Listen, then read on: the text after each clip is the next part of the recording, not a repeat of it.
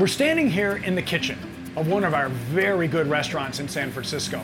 In a few hours, this kitchen, it's going to hustle and bustle, almost as if it's alive, to serve those who will visit for what they hope is an amazing food and service experience.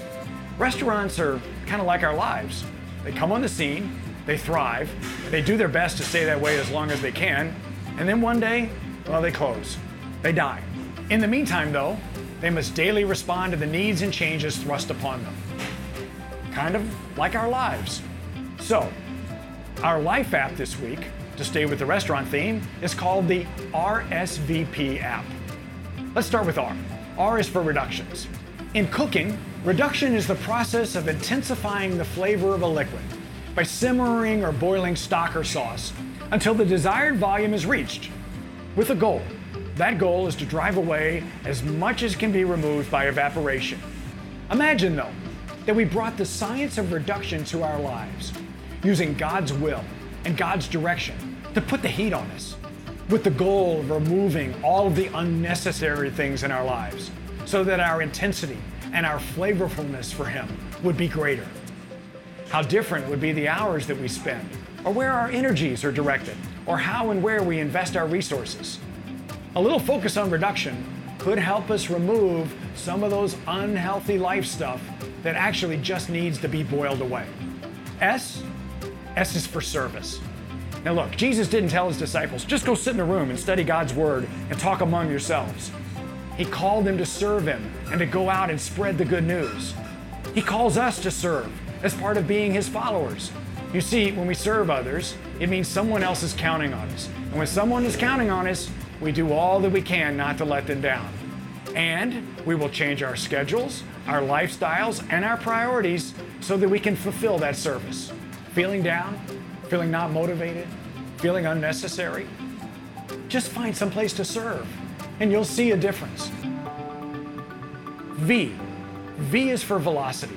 Yep, we have to be sure that we aren't hurtling through life at such a breakneck speed that when we fall, which we will all do, it's not one of those epic GoPro moment wipeouts. We can reduce our velocity, and some of the best ways to do so are the principles that Jesus modeled for us daily prayer time, daily time in His Word, specified time with others to discuss our lives and God's will for us, dedicated time to worship. You see, when we do these things, we're not only slowing down ourselves, but we're replacing some of those other things of life that might be sucking life from us with activities that are guaranteed to be life giving. And finally, we have P for purpose. You see, it's ultimately our purpose that keeps us going keeps the drive alive in us, and can carry us from day to day through what can be an amazing life. Look, I can tell you that on more than one occasion in my career, I've ended a day wondering if any of it was all worth it. Other than I tried to bring glory to God all day long by how I conducted myself, what I said, and how I treated others. I write a blog every Monday through Friday that reduces down our purpose in the workplace to a challenge. That challenge is to bring glory to God in all that we do. So that even if our lives are cut short, or we're fortunate enough to die young at a ripe old age, we've done the best that we can with what we've been given. So, let's not wait. RSVP today to the invitation that God is giving us to sit with Him at His very open table.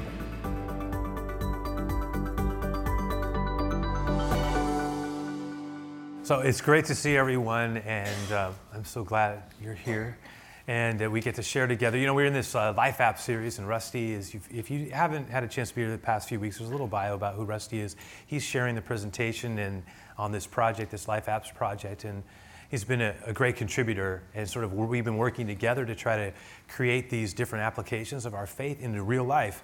And this particular one, this, uh, this seventh application, as he alluded to, it has a lot to do with how we can think about staying healthy. We're not just talking about our bodies, we're talking about our minds, we're talking about our spirit, we're talking about our emotions. What we're really going to be contending for and hopefully be strengthened to move towards is how do we, in a kind of very challenging environment, you know, this urban environment of ours, this amazing city, has so much complexity attached to it it's a highly kinetic. Um, and it really does make us have to think about how are we going to stay healthy? How are we going to stay in a good place? How are we going to stay spiritually attuned, aligned? I want to talk about that. Uh, the goal is to give all of us the capacity to sustain ourselves for the long haul so that it shows up in our ability to negotiate some of the challenging places in life and also affects our relationships and how we work through stuff in our own lives. Let me go ahead and pray, and then we'll get into this together.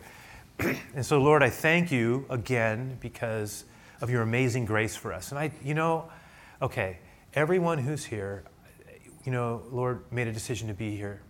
And there was a choice that was made. For whatever the reason, I have to assume you're in it. And I believe you are. And I believe that you care deeply about our lives. I know, you, I know you do, actually. And I believe that you know our lives better than we know our own selves. And I ask that you would just give us faith, even if it's just a little bit of faith. The faith of the size of a mustard seed can do amazing things. And so, Lord, help us to not be so focused or distracted. It's so easy to do, but to try to carve out this space just to be present with you as best as we can, to have a, a listening, understanding ear, so we might not only digest good information, but we might, might also be able to put it through the prism of our own heart and then be listening for your words for us. Because maybe there are things you want to underscore that are exactly what we need to be thinking about as we move into the rest of the week. So, wherever we are in this life, whatever the pressures we're under, whatever our, our goals, our dreams, also the, the type of things that we're having to deal with at work, um, our career, the challenges of our lives, you know them all. And I just ask that you would help us to be better equipped, really, to prevail. I do that. I ask it in Jesus' name. Amen, God. So, with that in mind, you know, I, I was thinking about something that occurred because um, when it comes to this whole idea of, of sustained focus, because I think even, I mean, even the, the best of us know that if even if we're doing things we love and enjoy, if we do it for too long a period of time, it's hard. It's hard um, not to get worn down. And then again, as I prayed earlier here, I can only imagine that some of us are under unique pressure. I don't know all of us are. Some of us are doing fine, and we might feel like, ah, I'm doing, I'm, I'm holding up. Others of us may have come in here feeling an enormous amount of pressure. Again, it could be something connected to our jobs. It could have to do with something that's going on in our personal life. It could have something to do in our relational life. Sometimes the stuff that's going on in the home or in our own heart is, I mean, they're all intertwined, and it's, it can be hard. And even good things sustained over a long period of time make it difficult to stay focused and in a good place. And I was thinking about this because about sustained focus, and, and uh, I was reminded of my grandfather, and, and he was an amazing example of someone who sustained focus. And I, you know, some of you may know, this, some of you may not, but I, I began actually pastoring here as a youth pastor.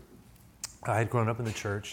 It was a very small church at the time. My grandfather actually, who would become my mentor, and, and uh, he was like a father to me, especially after me and my mom and dad got divorced, it was it was really hard, and I didn't really have a father figure, and I and he really stepped into that role. wasn't a, a wonderful example in his 70s, late 60s and 70s, for me of a man of genuine faith, authentic, very authentic. And he was the real deal, flaws and all. And uh, I, I respected him greatly. And I remember as you know, just the kind of man he was. He came from that generation, and I know some of us now only hear tales about it, but that greatest generation, they, that World War II generation, they really understood suffering, and they, they, they learned how to prevail. They almost had to. They, they were birthed in a depression. People had to adapt to having little.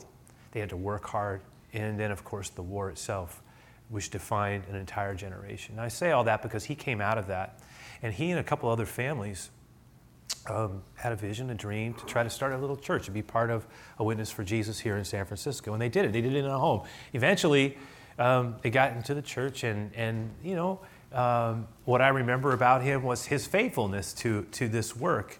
He never actually really had a chance to, to see the, the church really grow too much. Uh, part of that was because he was working full time as a pastor, and he was also full, working a full time job. He, the church wasn't large enough to support him, so he was bivocational. And I remember that growing up because I, when I was a boy, I remember what he did. And he, he drove a minibus here in San Francisco. And uh, that, was my, that was my first memories of my grandfather, besides him preaching, uh, was that he, he drove a bus. And I was always for me, see, in those days, they had a different way of collecting. You could, you, I don't know how to describe it, except it was when I was a boy, I, I really gained some cachet with my friends by saying to them, if you say this secret word that I've arranged with my grandfather, you can get onto that bus for free, right? and so, um, I, you know, I, so I have these memories of him, and uh, I remember the example he said, and I was about, uh, I was about 22, 23, 21, 21, 22 when I, I'm only giving this little personal piece here. When I started actually preaching up here, it was in my early 20s, and, and I remember how scary it was. Uh, you know, that's a long time ago.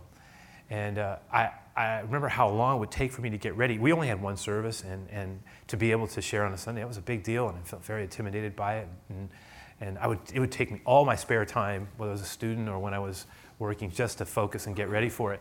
Well, anyway, during one week I was scheduled to go. And uh, I, I was ready, I was preparing, and then I started to get sick, and I got progressively sick towards the, the weekend. And by Saturday, I was really sick. I mean, I had a, I not only had a, uh, you know, sore throat, a headache. Uh, I was feeling weak and miserable. You know how that is. And I was in bed. And then finally, by Sunday morning, when Sunday morning comes, I go, I can't do this. There's no way. I can't go up and, and, and share the way I am right now. I, I don't even know. Like I, I, so I called him up and I said, Hey, Gramps. That's what I called him. I said, Hey, Gramps. I said, You know what? I, am so sick. I'm sick as I, I, I, I know I'm, I'm so sorry, but I, I can't, I can't pre, I can't do it. I'm not going to be able to do it. And to this day, I remember his response to me. Okay? And I remember, I'm, I'm sitting there, and I have this phone. It's not a cell phone. They didn't have those back then, right? They didn't exist. But I had this phone, and I go, so I, am really sorry, but I, I, just I can't do it. I can't make it. And he says to me, he, he says, can you walk? Can I walk? I said, Well, let me, let me see, right? So I, I got up. I said, Yeah, I, I can walk. He goes, Good. And I'll see you a little bit. Bing. that was it. And I did, right? I have no memory of that moment beyond that. But I'll tell you what I do remember was, Can you walk? And I've never forgotten it in my entire life. Now, part of his ethic, as is the case with any of the people who, who honestly, they've mentored us in some way. Part of their ethic begins to slip into who you are. People who you have admired and have been affected by, usually they're older than us. Um, not always, but part of who they are it finds its way into our own selves. And you know, part of who he is at some level is in me. And I remember because it wasn't too long after that where he was with, uh, in his mid 70s, I just turned 25 and, and, he, and he died. And uh, I was, he was gone. And I, I was on my own. And, and all I had known was kind of the ethic he modeled. But as the years went by, and again, as a young man in my 20s, I, I had only seen what I had seen. And I had seen someone who showed how to persevere in a, and who was super committed and who honestly preached the same exact way, whether it was two people or 200 people. I was amazed, amazed to me. Um, but what I realized was if I was at, as the years started going by, what I started to realize was if I didn't start paying attention to limitations, the need for healthy rest and rhythm, that over time I wasn't going to make it. I was going to ultimately burn out. That that ethic needed to be tempered with the principles of God. And that the principles of God talk a whole lot about the need for healthy replenishment, not unhealthy replenishment. Because I get this. A lot of us are so worn down, and we mentioned this last week. We're so worn down that honestly, when we do get time, one of the real things we have to watch out for, because we do it, is we pull the plug, but we pull the plug, plug in unhealthy ways. And I think we understand this. Tired people make mistakes. Very tired people make big mistakes.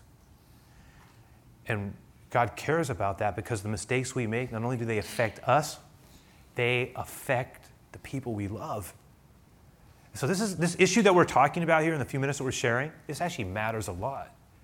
Because God has so much to teach us about how to keep a life pace and a rhythm that is allows us to be sustainable in terms of our faith, and it allows us to have a sustainable capacity in terms of the rigors of life and the intensity of things that will be shot our way, whether it's in our personal lives or in our work lives. God wants to teach us how to prevail. One of his principles is what we're exploring in this app. It has to do with something that is embedded way back in the Older Testament.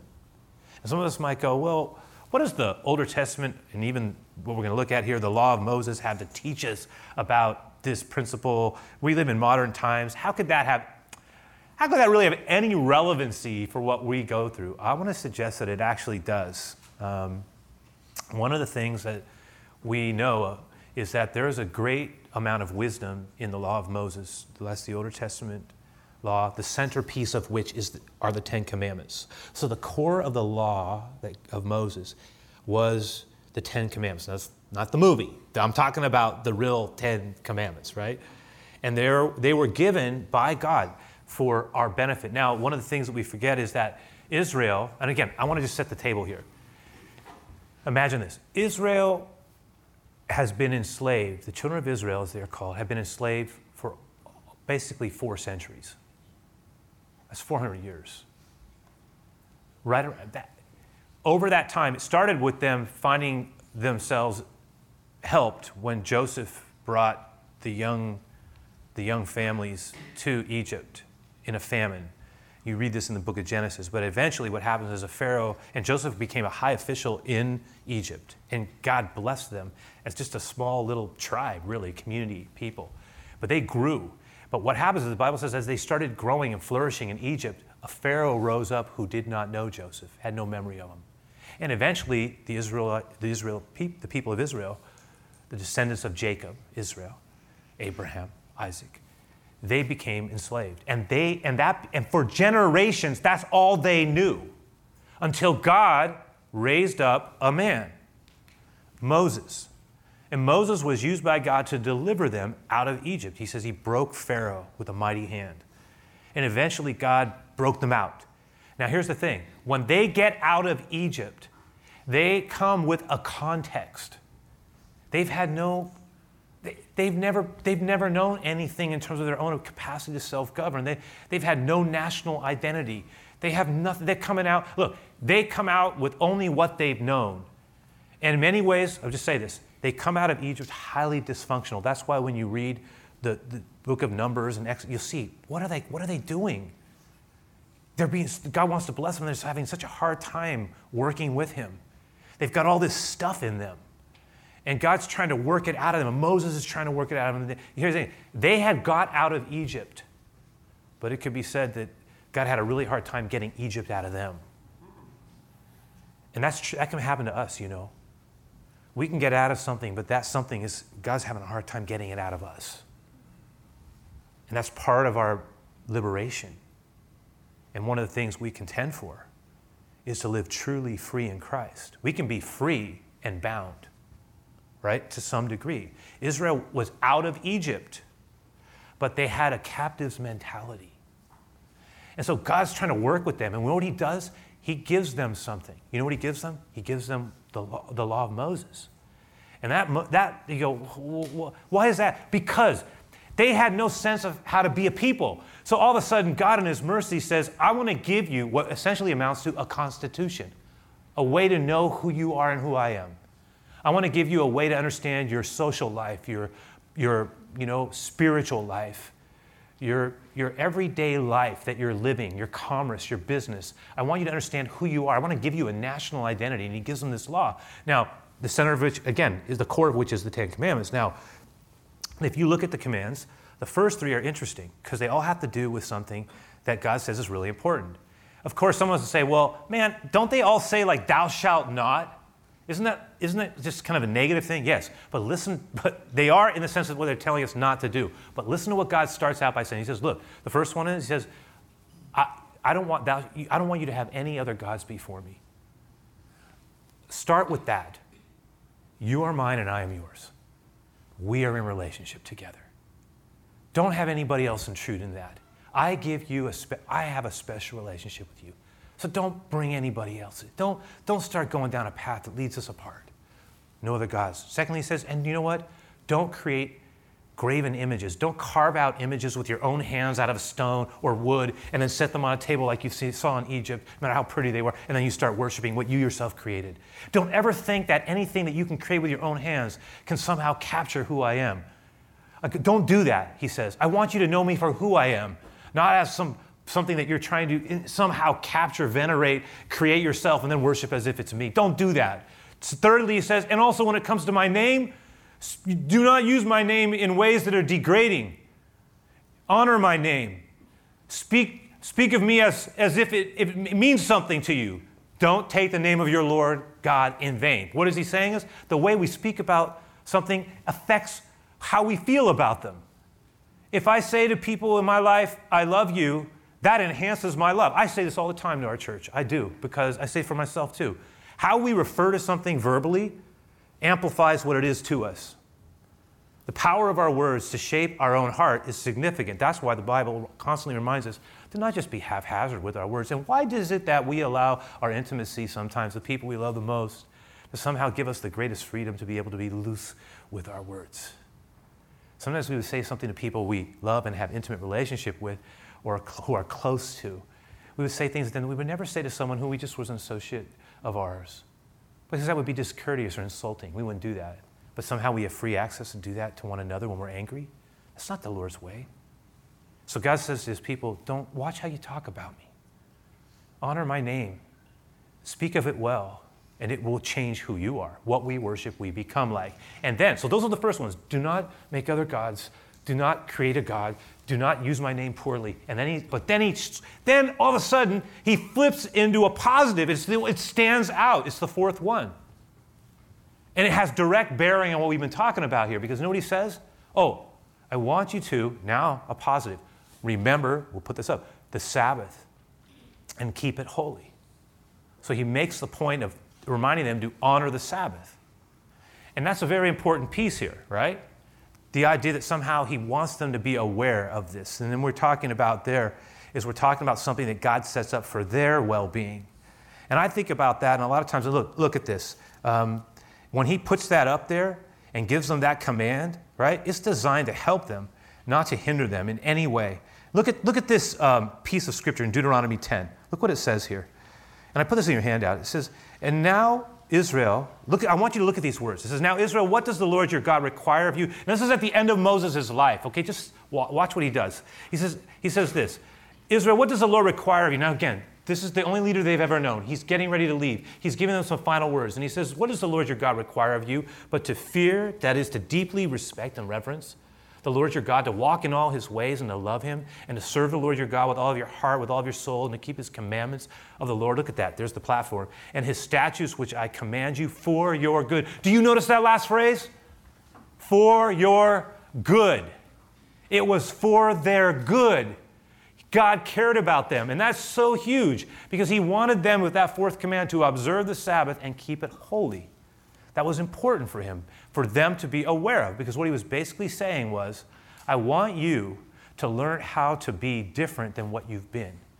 I want you to be a people who learn how to not just work in a way that is different than what you've known. Because remember, all they knew up until that point was oppressive work. It would have been a big enough leap for them to know how to work in a standpoint of free work, to be liberated, a liberated worker who had choices. That would have been a legitimate goal. But God takes it further than that. He does something, I don't know if we could think about what he does, but he basically says, Look, I don't want you to ever be, as much as I want you to work, and it presupposes work that's good and life giving. He says, But I don't want you ever to be defined only by your work. I want you to be defined by your relationship with me. And then out of that, the Lord says, then I want to do one more thing. That was utterly radical, and I hope we see it. He says, Not only do I want you to learn that you are more than just a worker, even though all you, so the one goal was you're going to know how to work well in a way that you've never worked before. That's a good enough goal, but that's not my main goal. My main goal is that you learn how to, how to remind yourself that you're more than a worker. You were created to know me. And then on top of that, he says, and I give you a command. And that command is to incorporate rest one day a week into your schedule. I am commanding you to pull away from your work so that you are not defined by it. You are to be defined out of your relationship with me. I want you to have a time where you are resting, you are replenishing, you are thinking about me. You are cultivating that relationship with me. If you think about this, it goes all the way back to what God Himself did in the book of Genesis. Look at this. Look at this piece there. What it says is Genesis in Genesis 1. It says, Then God himself looked over all that he had made, and he saw that it was very good. And every and the evening passed and morning came, marking the sixth day. Look, watch how this is embedded in, in the creative account. So the creation of the heavens and the earth and everything in them was completed. And on the seventh day, God had finished his work of creation. And so he rested from all his work. And God blessed the seventh day. And you know what he did? He declared it holy, set apart, unique, because it was the day when he rested from all his work in creation. Now, God doesn't rest because he's tired. God doesn't get tired. You know why he rested? Why do you think he rested? Because he rested and he sets the table for us to have that in our lives. He rested because he wanted to honor what he had done. He pulled, now we need rest because we're finite beings. But God models something for us. It's like it's, he pulls himself away and he looks at his creation and he, he models this. And he looks at it and he assesses it and he says, It's good. It's good. It's vast. It's beautiful. It's good. Not unlike an artist who, after she creates a painting and has rendered it, is looking at it, finishes it, and then she pulls back and she looks at it. Ah, this is good. It's good. That same principle of being able to pull back, realign, God, God models it for us. Oh, and you know what else? When God comes to us and models for us as the Son of God how humanity works best, watch what Jesus does. Luke 4. We'll put this up. Look at the example of Jesus right? It's reminding us that we don't live by bread alone, but by every word that proceeds from God's mouth. It says, So he came to Nazareth where he'd been brought up. And as was, don't run past that, as was his custom, his habit, his way, the Jesus way. He went to the synagogue, he went to church on the Lord's day. That's important. And then he stood up to read. Read what? The scriptures. He engages the scriptures. Jesus models for us the best rhythm of God. What he's doing is he's showing us how to live our life in a way that is going to ultimately have the most healthy. It's interesting because later on, the church, the believers in Jesus, who are all Jewish, after the Lord's resurrection, they will change the Sabbath from celebrating on Saturday to what is sometimes called the Christian Sabbath. They'll celebrate it on the first day of the week to, to acknowledge the new beginning that is in Christ. And from that, day, that time forward, there's always been a dedicated day that followers of Jesus have given to really this big rock part of their lives. And the more consistent we are with that rhythm, the more we follow not only in the way of God, not only the way that God established it for his people, Israel, in the Older Testament, but also the life that Jesus himself models. So it is the, a great reminder for us of how God views the best way to live our lives in terms of its rhythm and what we place an emphasis on. Now, say I have a couple of things I just want to connect to in the time that we have left. And I want to put one of them I'm going to put up. It seems pretty obvious, but I want to I want to talk about it because I have a different angle I want to take. One of the things is we all need rest and to be replenished. God again knows how we function. And I'm talking about, again, I hope you understand this, in healthy ways. I can't, I need to keep saying this because we live in a, in a, um, I don't say this is outside of culture. I say it as one engaged, as part of our world. But we live in a toxic culture. It has amazing access, but it's got amazingly dangerous places too. And if all we have are inroads of toxicity and nothing that allows us to get rid of it, there's no, put this way, if all we have is stuff coming in that's not great, and we're not having a lot of healing things coming in as well, to, to neutralize that, we're going to we're going to have a hard time sustaining and staying healthy in our soul. And that's going to show up in other places. I'm telling you, it will.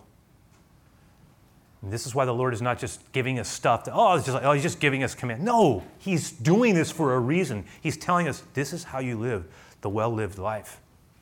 And this is how you sustain your life with me.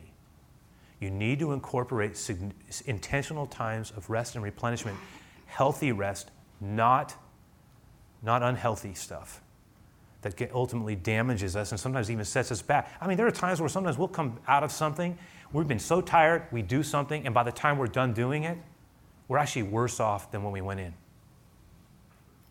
Because we, we just, we allowed ourselves to just get stuck in junk. And I'm, I'm not, so I'm not railing. I'm just saying that's the reality. So what are we going to? Okay, I'll give you an example. There's, you'll notice there's one little verse that's left in this handout. You know where it's from? Psalm 78. You know what it's referring to? Initially, you look at it, you go, what is it even talking about?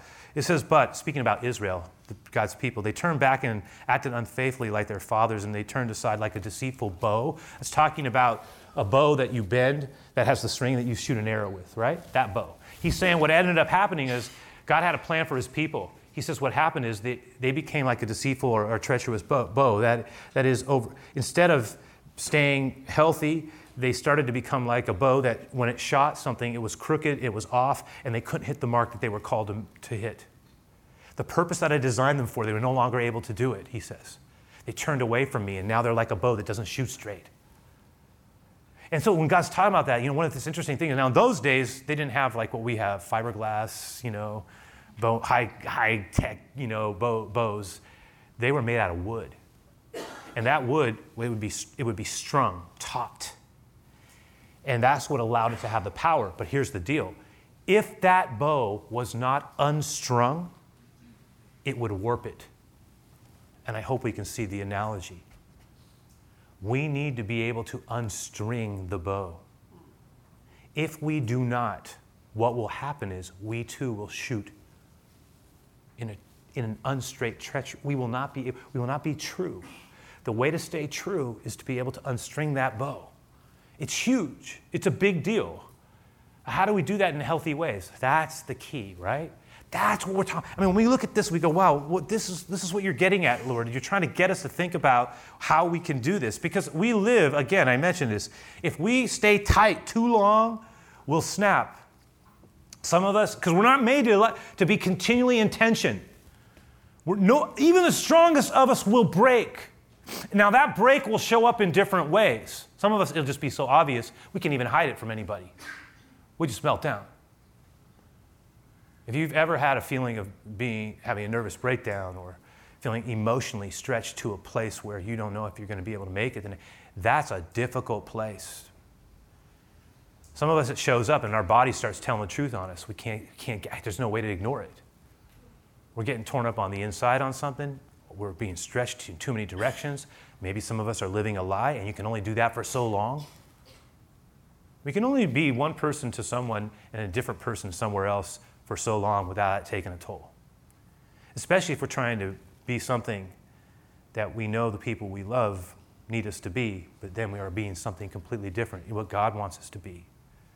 Over time, you know what that creates? Internal dissonance. You know what that does to us? It tears us apart from the inside out. Can't do it. We might be under so much heat that we're feeling like, Lord, how do I, how do I negotiate this problem I've gotten myself into? Because when we're tired of it, what happens? We can get ourselves in addicted places. We're ashamed of things. We can't tell anybody. We don't like how we're behaving because we realize oh, we feel so defeated. So I, I could go, I could just sit there and just talk about God cares about that. He's not interested in rubbing our, Lord's not going, oh, you're awful. I do that on my own. He wants us to be free. You see that? Whom the Son sets free is free indeed. We're going to have to have times of incorporating that. We got to make sure that we have that. Now, then leads to this final piece here, which is this that God really does want us to have a, refocus ourselves in such a way that we have a perspective that is more like a compass than a crutch. Because when I think about a crutch, I think of something that, you know, people think, oh, well, it, you know, it's sort of like, um, I don't say weak, but a lot of times it's like a coping mechanism. God doesn't want us to have Sabbath principles working in our lives as a coping mechanism. He really wants it to be a compass for us, a guide, so that we can learn how to negotiate the complexities of life. You know, one of the things that the Lord taught us was that we need to, in this principle, we need to have a weekly big rock, just like what we're doing right now. I mean, that honestly is huge. A big rock. This is part of my life. This is a big rock part of my life. Sabbath is a big part of my life. God honors this principle. It's when I come to his house, when I make time for him on this day, what happens is my heart is opened up. I can receive soul nutrients. My, I'm here with others. I'm in community. I'm doing what Jesus modeled. I'm doing what God modeled at the very beginning. I'm coming together and I'm letting His Word, right, get into me. I'm being open to prayer and I'm reflecting and I'm thinking long thoughts and I'm gauging my heart and life before God in genuine ways. I've excluded, hopefully, most voices because we're always hearing sounds all the time telling us this, telling us that. But in the Lord's house, we get to have that time. It's almost like we're, we're giving ourselves a Sabbath big rock. We're sabotaging, right? I want to sabotage. that's not a word, but I, I think it's a good word. It could be a word. It should be a word. Sabotage, is that a word? It's not a word, but it, it, it makes sense, right? I'm making room for it. And then you know what? And then, so here's the thing Jesus says, I want you to have a dailiness to your relationship with me. Think about what he said. Give us this day, pray this, give us this day our daily bread. Right? So that's the little rocks to me every day. We talked about it. Maybe just have, even if it's like 15 minutes, honestly, that we're saying, This day, Lord, is your day. I'm spending some time in your word. Uh, I'm, I'm, I'm trying to get myself, reminding myself of what's important. This day, my daily bread, I welcome you into my life. But then to have that also, that big rock as well. That we sort of build into the rhythm so that we're creating space for grace that will sustain us when part of us wants to quit or feels intimidated or when we're in the middle of that dark valley with a shadow of death upon us, or when we're in the dark night of the soul and we feel like we've got, how do we sustain? You sustain by having these rhythms that hold us for the long haul. That's what we're talking about. It's something that, I'm telling you, if we do it, we will prevail. But it doesn't mean we'll be, it's not an um, elixir of problem free life. But it is saying you can negotiate things and survive without blowing up, burning out, making a mess. We can sustain and flourish in a very challenging time, but we got to honor the Lord's principles. We get to. He invites us into it. All right, we're going to have our time of giving and prayer, but I'm going to go ahead after I pray, but we'll have our song, but I'm going to pray right now. Lord, I thank you because your words, they're life giving for us. They're, they have value, they have meaning, they, there's so much wisdom. You want to guide us in your ways. And you want to keep us from being either self destructive or, or sometimes, Lord, just torn apart by the different things that we have to face on a regular basis. Some of us, again, just stretched in, in just stunning ways, you know, that just even being here in your house was a big deal um, listening to this message maybe is a big deal. And I want to thank you for that. I want to ask that you would be gracious and merciful to us, Lord. Help us to live in your wisdom. One of the ways we do that is by learning how to walk in your rhythm and to follow your example. They matter. It matters. I ask that our soul would be enriched. I pray that we would be able to receive and assimilate the nutrients and allow that to happen so that even though our outer person, no matter what, the, I know you want that to be healthy too, but I think a lot of times we forget that the most important thing is what's going on on the inside in our spirit. Because that's what's really going to ultimately last. The, the two work in tandem, but I know the thing that often we neglect is what's going on, on the inside. And so I ask that you would just help us to, to be a people who breathe in and breathe out, welcome you into our lives, and pause to make that a priority. I ask this in Jesus' name. Amen.